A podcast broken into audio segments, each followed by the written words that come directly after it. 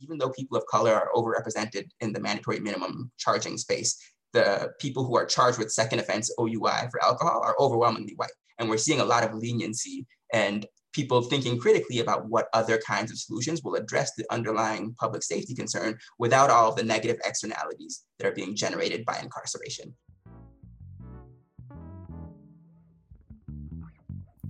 Hi, I'm Clémentine Van Effenterre. I'm an assistant professor of economics at the University of Toronto, and this is Inequality Talks. Felix Owusu is a doctoral candidate in public policy at the Harvard Kennedy School of Government, a research fellow at Harvard Law School's Criminal Justice Policy Program, a fellow at the lab at DC, and a data scientist at the Metropolitan Police Department. He studies the application of law and bureaucratic processes in law enforcement agencies and their impacts across race and class. Recently, he was part of the team of researchers from the Criminal Justice Policy Program that published a report to the Supreme Judicial Court of Massachusetts on racial disparities in the US criminal system. Hi, Felix, welcome. Hello, thank you for having me. It's great to be here. Uh, thank you so much for being here with me today. So um, I'm really uh, happy we can talk about your study that has been published in a context of uh, heightened discussion on racism in America and beyond. Can you tell us a bit more about why it is important to document racial disparities in the criminal system to better understand the roots of systemic racism in the US? Absolutely, absolutely. Um, so I think the first thing that indicates how important this can be to the process is that this analysis was specifically requested, right? So the Chief Justice of the Massachusetts Supreme Judicial Court commissioned this analysis of racial disparities in the criminal justice pipeline because there was a general understanding based on history and past research that there's substantial racial disparities when you look at incarcerated people in Massachusetts and nationwide. Um, but even there was evidence that Massachusetts, which tends to think of itself as pretty liberal and progressive, was actually worse than average, even compared to other American states. Um, there were, I think, Black people were eight times more likely to be incarcerated, and Hispanic people were five times more likely to be incarcerated than white people uh, based on previous analysis. And that was for Hispanics in particular, it's actually the worst um, in the in the country for racial disparities in incarceration. And so there was a general sense that there was a problem, but people, you know, that's the end of a long process that generates a big disparity in incarceration when you look at who's in prison on a given day. That speaks to you know, policing, even schools and hospitals, what's going on in our communities and the courts as well. And so they really wanted to get under the hood and see what's driving that to be able to direct policy to try and change that outcome. Um, and so, yeah, I think it's very important in this context because policymakers and people who work in government were hungry for it and asked for it. And I want to talk about the specificity of your approach because you were basically proposing a sort of case study when you focus on one particular court, which is really a unique opportunity to look at the system from inside. And so, what kind of information did you gain access to uh, and, and the type of data that you used for this analysis? Yeah, so the data that we were able to access, really looking at it in this way, it was unprecedented.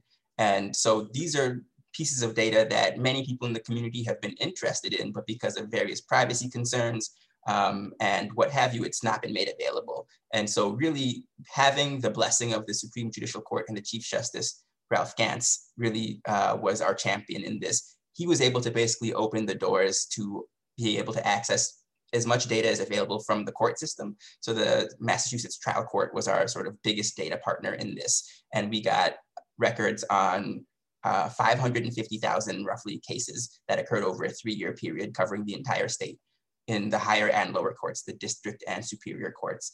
And so that, that access was unprecedented. It would not have been possible without um, Chief Justice Gants. This is an aside. I just wanted to mention he actually unfortunately passed just after the report was published.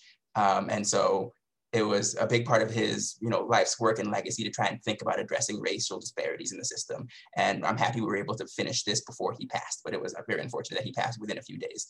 Um, but so that was i think the the an unprecedented piece of access. And then beyond that we looked at this trial court data and realized that even though the access was unprecedented, it still had gaps. And so we went to several additional agencies across the state to build on what we had on the sample of cases. So we reached out to the Department of Criminal Justice Information Services, which keeps track of data on sentencing and specifically criminal history. So we could look back even beyond our three-year sample and say, has this person been arrested, say 10 years ago, or um, things like that to look at previous uh, criminal justice involvement.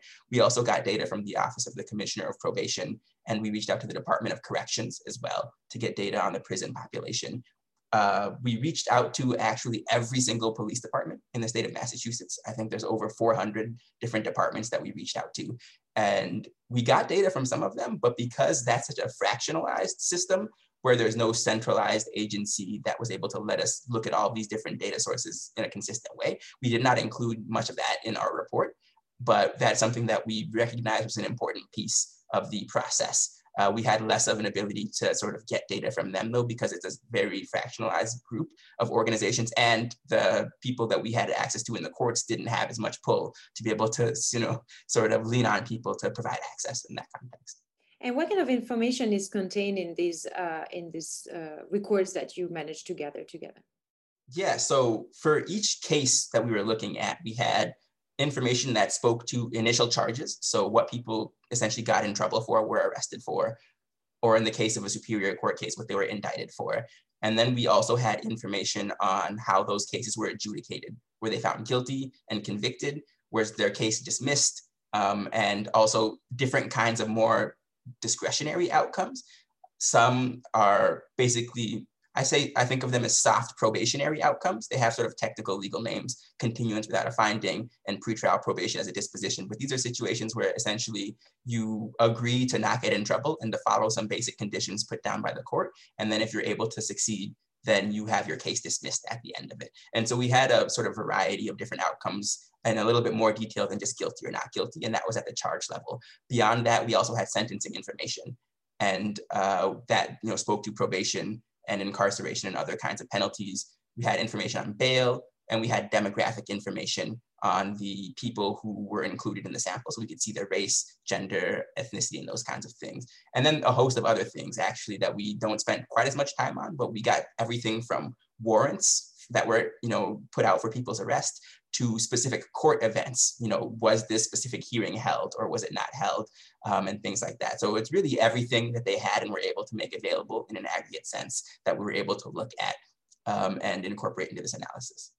And so when you put together this, uh, this really large data sets, uh, could, could you tell us about the key status facts that emerge and in particular, what can we say about the number of Black and Latinx people uh, involved in these cases compared to their share in the in the population? Yeah, of course. So I think one thing that we found, and this is really confirming past knowledge because it's I think pretty well understood, is that Black and Latinx people were overrepresented compared to their population in the state. And so if you just look at the overall court caseload, there, there were more cases involving Black and Latinx people than would be expected based on their share of the population.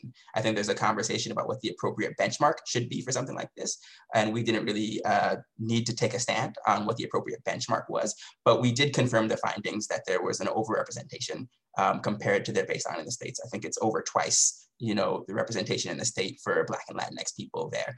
And then beyond that, once you look at, you know, you condition on being in our sample, um, which is, or again, one in which people of color are overrepresented, we found substantial disparities in incarceration sentence length.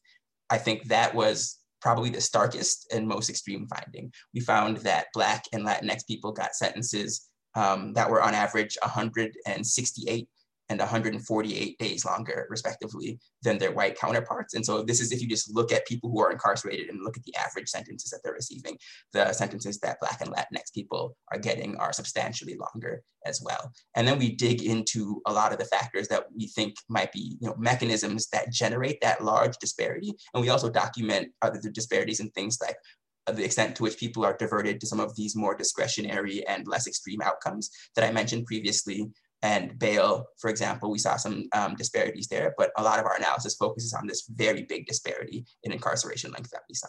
So it seems that these disparities uh, emerge at different steps of the process uh, in the judicial system, right? Can you walk us through these different steps exactly? Yeah, yeah. So this the the criminal process is very complicated, and you know when I present this, uh, I often show a giant flow chart that shows like the dozens and dozens of different decision points that go into generating you know the population of people who are incarcerated on a specific day. We were able to speak to a few of the key phases, and I think I'm going to highlight a couple that I think were the most impactful. One of the earliest decisions that we thought that we found to be very impactful was just how people are charged there's many different ways that uh, police officers or prosecutors can choose to charge people for a similar underlying conduct. And so we saw that the type of charges that people were getting were eh, very much a important factor that led to these disparities in sentencing. Another key decision that happens very early on is the decision of whether to indict somebody. And so indicting somebody basically moves their case into superior courts, which are more serious. A superior court can sentence somebody to prison, and they can sentence somebody to a very long sentence. Whereas the district courts, those handle much of the overall caseload, but it's much of the lower level thing. So they actually cannot sentence somebody to more than two and a half years of incarceration. And that is actually something that I found quite interesting. The same charges can actually be adjudicated sometimes in either court you know, if it's, a, for example, something extreme like murder, it has to be in superior court, right? But there's a there's a section of cases where there's actually a discretionary choice made about whether you indict somebody or whether you don't. And this can be for the exact same charges and the exact same conduct. Um, and so there is a certain discretionary aspect to this. And we found it was quite impactful. We found that people of color were more likely to be indicted. And that, of course, subjects them to potential sentences that are much longer than the maximum of two and a half years. So that was a key decision making point there as well. I think the plea bargaining process appears to be quite important.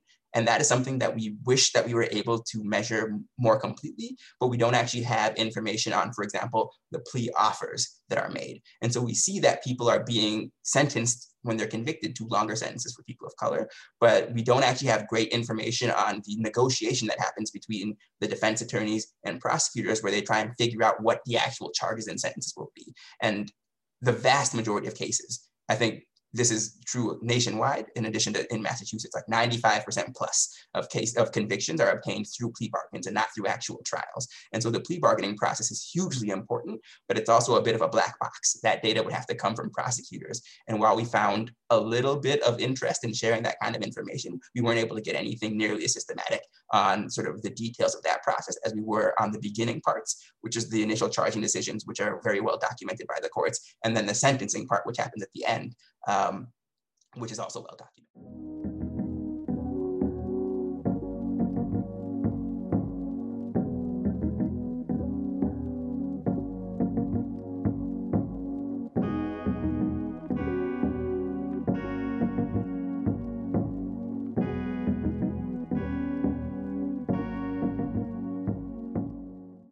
What's really interesting in the study is that you can show that the difference in uh, sentence length between, uh, you know, uh, minorities and, and non-minority uh, people actually cannot be explained by other factors such as the, the criminal record or the severity of charge. Can you tell us more about that and how you come up with this result? I guess one thing I wanted to highlight is I know in a lot of economic research that's very much focused on can we prove whether or not discrimination is what's happening, or can we sort of control for everything that we think is not race and then find the true race effect? That is not the enterprise that we were engaged in. I think there's a couple important reasons for that. Discrimination is an important thing to be able to identify, and I think has, you know, qualities and that make it something worth studying. And it also informs what kinds of solutions to the disparities you see will be viable, right? If we think it's something to do with statistical discrimination coming from a lack of information, there's certain kinds of interventions that might be viable there that might not be viable if it's something like taste-based discrimination. And so I mean to say that that's a very important thing to take into account. But where we were coming from was that question was not going to be central to whether we thought the disparities were worth addressing right? And so we did not want to get into the conversation of, oh, there's these racial disparities. Is it okay because it's correlated with other things? That question had already been asked or, and answered, and that the people who were policymakers and members of the community came to us and said, we think this is a problem. And so we did not have to really have that kind of conversation to the same extent. We wanted to look at these other factors to identify mechanisms to say what is actually driving these large overall disparities. And so we included a ton of things uh, we went even over and above what was in the case data that we got from the courts and brought in census data to try and think about people's neighborhoods and what's going on there. Um, we went to great lengths to collect several data sets to basically increase the number of things we could control for. So for example, full criminal history was something we were able to bring in, and that was something that we thought was important and sort of got went to a new agency to be able to add in, um, and other factors like that. And so we tried to consider a lot of things, and part of the reason we did this was we wanted to look at actual guidance that judges are given for sentencing and saying how is the guidance that judges are given for sentencing leading to these disparities right? And so we we really looked at you know judges are told to make decisions based on say the severity of the charge and the type of criminal history that somebody has. And so we think those things should matter but also what is considered severe or not severe we know is a decision that is, can be influenced by the kind of people we expect to be subject to those charges. And we actually speak to a little bit of the history of these conversations about how something, for example, like driving while drunk um, is handled and spoken about when people are deciding how serious of conduct it is versus something like firearm violence, um, even though both of those have similar death tolls um, in, the, in the country. They're spoken about very differently and adjudicated very differently. So we wanted to speak to these decisions, not to make a judgment on whether that justifies racial disparity or not, more to speak to them as mechanisms that produce the overall racial disparity. And uh, just to end, I think the one thing that we found that mattered more than everything else was, again, the initial charging decision. So the type of initial charge that we got we found that that drove a lot what was going on. And it was specifically when looking at things that carried mandatory minimum incarceration sentences, um, a type of charge that limits the discretion in terms of how long of a sentence a judge can impose. And then weapon and drugs charges as well um, were really types of uh, charges where we saw substantial racial disparities. And not even in those cases, it wasn't even just in an incarceration length. We were seeing some disparities related to conviction rates and um, the rate at which you're incarcerated and not just how long as well. And so all of those different types of disparities compound and also include this initial disparity we highlighted in which people of color are overrepresented in the system as a whole. And so we were able to control for those things. And even after we controlled for everything that was supposed to matter, quote unquote, in these charging decisions, or sorry, in these sentencing decisions, there's a substantial uh, amount of the variation that was not explained. And we were still seeing racial disparities um, of over a month for um, sentences that people are getting, even after you've taken into account everything that we might think should be relevant. La minute technique. In this podcast, researchers take one minute to try to explain one technical aspect of their work. And uh, there's something you highlight in your studies, like the potential challenges eh, behind racial categorization. And I wanted to ask you how uh, you basically address these challenges in determining race for certain cases in your data when they are missing. Yeah, absolutely. So I will quickly say a couple of things on this. The first thing that I will say is very important in this case is talking to people right? So we wanted to say who is actually recording this piece of information and when. There's maybe multiple instances of times when it could be recorded. Where does this come from? So we actually went to court and watched arraignments and watched and observed the clerks who were doing data entry. We also spoke to the research staff at these various agencies to figure out what's going on.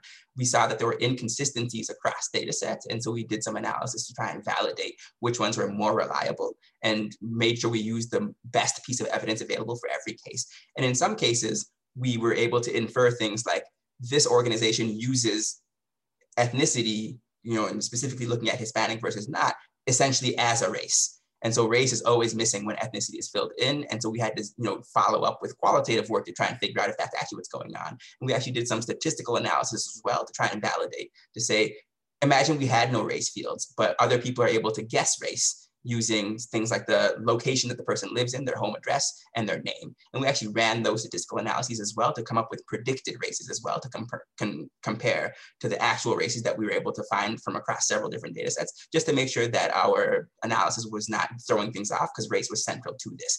And so that we did as a check and that confirmed that we were thinking about things in what we think is a reasonable way. But it was really a multifaceted process of being very careful and using statistics where necessary, but also just talking and observing to people um, to make sure we got it right. And you work as obvious policy relevance. And so I wanted to spend a little bit more time talking about the policy implications and uh, of this work and what people were thinking when you presented uh, to different institutions. Yeah, yeah. So this work I think speaks to a lot of different stages of the criminal justice system. And so in the conversations that have come from this analysis, we've spoken to everyone from prosecutors um, in a few different counties to activists to legislators who actually write the laws and determine many of the penalties that we're dealing with. And there's sort of different pieces of evidence or different pieces of advice and policy implications for each of those. Um, I think the first thing that is my sort of, you know, uh, home, in my, uh, my favorite uh, policy recommendation in this space is we really have to rethink how we do police stops. I think fewer, more efficiently done police stops are an important factor in this. So we are talking a lot about incarceration disparities because that was, I think, the thing that animated the initial report and the ask for the report. But the huge majority of the caseload that we're dealing with is for much lower level offenses where people are not going to prison. And we saw a lot of, for example, vehicle offenses where the racial disparities, particularly for Latinx people, were large. And these are things where you might not go to jail, but it might make you no longer have access to a driver's license. It might make it challenging for you to get to work or take your kids to school. And these are things that don't have, in most cases, a direct public safety implication that we're talking about. I think it's important to keep track of, you know, records keeping and those kinds of things, but it's unclear that those things need to be in the criminal justice space at all. Um, while you're talking to judges and police about that instead of someone at the DMV. And so I think just being more judicious with the kinds of stops that we're making and the kinds of things that we are criminalizing and that we need to criminalize um, is the first major step in making sure that these racial disparities aren't as impactful, right? It becomes sort of a moot point if we're not criminalizing something, what the disparities would be in that if we were to be adjudicating it through this kind of uh, framework. And so, for example, in the data that we analyzed, this was prior to marijuana legalization. And after our time frame ends, marijuana has then been, then been legalized. And so we can look at racial disparities in marijuana possession arrests, for example. But once you've legalized that and regulated it in other ways that make sure, for example, young people can't easily access it, that the health implications are taken into account and studied, um, et cetera, the racial disparity stopped mattering in that context, right? And so my first piece of advice is we can try and think about how we punish people equally, but there's a lot of things that we don't need to be punishing people for at all. Um, and I try and share that message with everybody that I speak to. Um, and then beyond that, I think there's some, an implication with respect to how much time people have to think about these things. I think there's good research in the behavioral science and psychology spaces that show that people are more likely to rely on stereotypes and other heuristics when they don't have the time to be working on these cases. The volume of cases that goes through the system is very high. There's no world in which all of these cases could receive a full trial, for example. That is not possible. Um, and you know, defense attorneys uh, will be working. You know, I've seen people who are in our sample of three years have thousands of cases that they're working, right? Um, and so thinking about those kinds of sort of operational logistic things and making sure that we have the resources um, commensurate with the impact, right, that not doing this correctly will have on someone's life, right? If you have a wrongful conviction, that can be devastating for your entire life trajectory. And so we should probably give it the time and care that it requires. And so that people aren't relying on these sort of um, short-term mechanisms. And then I think the, the last policy implication, and this speaks to um, something that I think was one of the most um, unexpected findings that I saw, is even in areas where there doesn't seem to be a lot of discretion or the law is written in such a way as to limit discretion, people find a way to insert discretion. And I think it speaks to the fact that people in the system recognize that sometimes the law isn't doing what they think is the best for our communities um, long term. And so one example that stuck out the most was looking at people who are arrested for drunk driving, which I've mentioned. Uh, people refer to this as OUI, operating under the influence. If you look at people who are facing a, charge for a second offense, OUI, so they've been you know caught for this before and have have uh, done it again. That is a that is an offense that can carry a mandatory minimum incarceration sentence, right? And so, and it's actually the most commonly charged offense that carries a mandatory minimum sentence.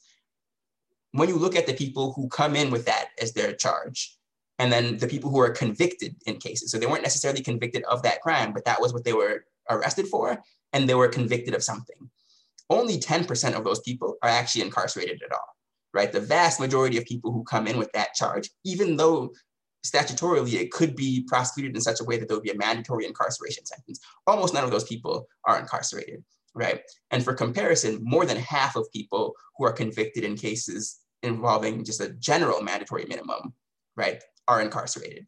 And so if you look at mandatory minimums as a whole, more than you know more than half of the people who are convicted in those cases are being incarcerated. But this specific charge which is the most numerous charge that people are seeing over and over they recognize that maybe that's not the appropriate you know framework for using this. And so people are being diverted essentially into an alcohol um, and driving education and treatment program where they have options to undergo education and treatment. And if they are able to successfully complete that they can have their charges dismissed and not be incarcerated right? And so when you compare that to say OUI, but instead of drunk driving, it's for drugs. So imagine somebody's doing marijuana or some other kind of drug. Those people are incarcerated when they're convicted 26% of the time. So you're more than two and a half times as likely to be incarcerated if you happen to be driving drugs versus driving drunk, right? I don't think there's a good reason for that. I think both of those things are dangerous, but they also both have a you know education and public health oriented solution that we could be applying. We're not applying it evenly, right? And then one thing I wanted to highlight is even though people of color are overrepresented in the mandatory minimum charging space, the people who are charged with second offense OUI for alcohol are overwhelmingly white, right? It's over 80% of the people who are being charged with this are white. And we're seeing a lot of leniency and people thinking critically about what other kinds of solutions will address the underlying public safety concern without all of the negative externalities that are being generated by incarceration. And so my point is not that we should be, you know, coming down harder on those people because it's not fair. My point is that's exactly what we should be doing. And we should be doing that in more situations and in more contexts, right? There's many other types of conduct where we could be thinking more broadly about the way that we treat the issue. And we see that when, you know, even when it's not easy, uh, people come up with ways to do this in the system, right? We see prosecutors and judges saying, we don't think that sending this person to jail is going to solve this problem or make things better. And so they find a way around it, even when the law looks like it should be mandatory, right? So I think we know how to think this way. We know how to extend this kind of compassion um, and growth framework, but we don't do it evenly. We don't do it consistently for everybody, right? And so I think that this is the kind of thing that we should be doing uh, in general and in more context. And it's going to be different concerns and, you know, for different types of charges, right? The kinds of things you do to interrupt violence, for example, are different than drunk driving, um, like gun violence, for example. But I think there are, you know, important uh, solutions that are being tested and that have been shown to be promising for a whole range of types of conduct that have public safety indication, or implications, but that we could be avoiding um, these kinds of disparities more. Um, and so those are a few of the things that I've thought about and that have come out of my conversations thinking about this analysis. Thank you. And so before we wrap up, I wanted to ask you if you had any recommendation of a book, a movie, or anything that you would like to share with our listeners that inspired you. Yeah, so I think I'll, I'll, I'll make two recommendations. One is a book that I liked. It's by Alexes Harris. Um, it is called A Pound of Flesh and it really is looking at uh, basically the financial implications of being involved in courts for even very low level things and thinking about um, how traffic tickets or violations for driving without a license can balloon and leave people in huge amounts of debt um, as they're not able to uh, make those payments and that leads them further and further into criminal justice involvement and debt. Um, that was something that really highlighted sort of these more bureaucratic things that you're not going to be hearing about in the news and that you're not going to be seeing in the headlines, um, but that can have a huge burden on communities. Um, and I remember seeing that analysis and also looking back and seeing that in Ferguson, um, something like half of the city's uh, you know, municipal budget was coming from just these kinds of fines and fees that were being generated. That got me interested into thinking, uh, you know, not just about things like police brutality, um, and mass incarceration, but the entire broad footprint of the system and how we can be doing policy better, how we can be thinking about raising money and revenue for our services, how we can be thinking about sort of taking care of our people better. Um, and the other thing that I will say is not necessarily a book or a movie, but I would say everybody should go and spend some time in a space that involves like actual criminal justice involved people. And so I mentioned that I'd been to, we went to court to watch things. I learned so much in spending a couple of hours observing what happens in court. Um, and I was shocked, you know, by a lot of things. I think a lot of people might not be as happy with the way that our systems are operating and, you know, not take these things for granted that we're doing things correctly if they had some more experience looking at these things. And even though I'd been working on criminal justice for a while, I'd not actually sat there and watched 20 arraignments happen in a couple of hours and be like, wait, how did people even make any, you know, decisions that are well informed or you know how did you know this person came in uh, from jail and met their defense attorney for the first time who was like asking them questions for two to three minutes to figure out what the case was about before they had you know their freedom determined afterwards. And so that was eye-opening for me and that can be going to courts. Um, i've done ride-alongs with police. I've been to prisons and done tutoring there. I think spending i think it's easy for us to forget that these things are ha- happening and being done on our behalf as citizens and so i would implore people to just spend some time even if it's not for a research project i think it's usually pretty easy to, to observe and know what's being done in your name thank you so much felix for this conversation really appreciate it Yes, thank you so much for having me.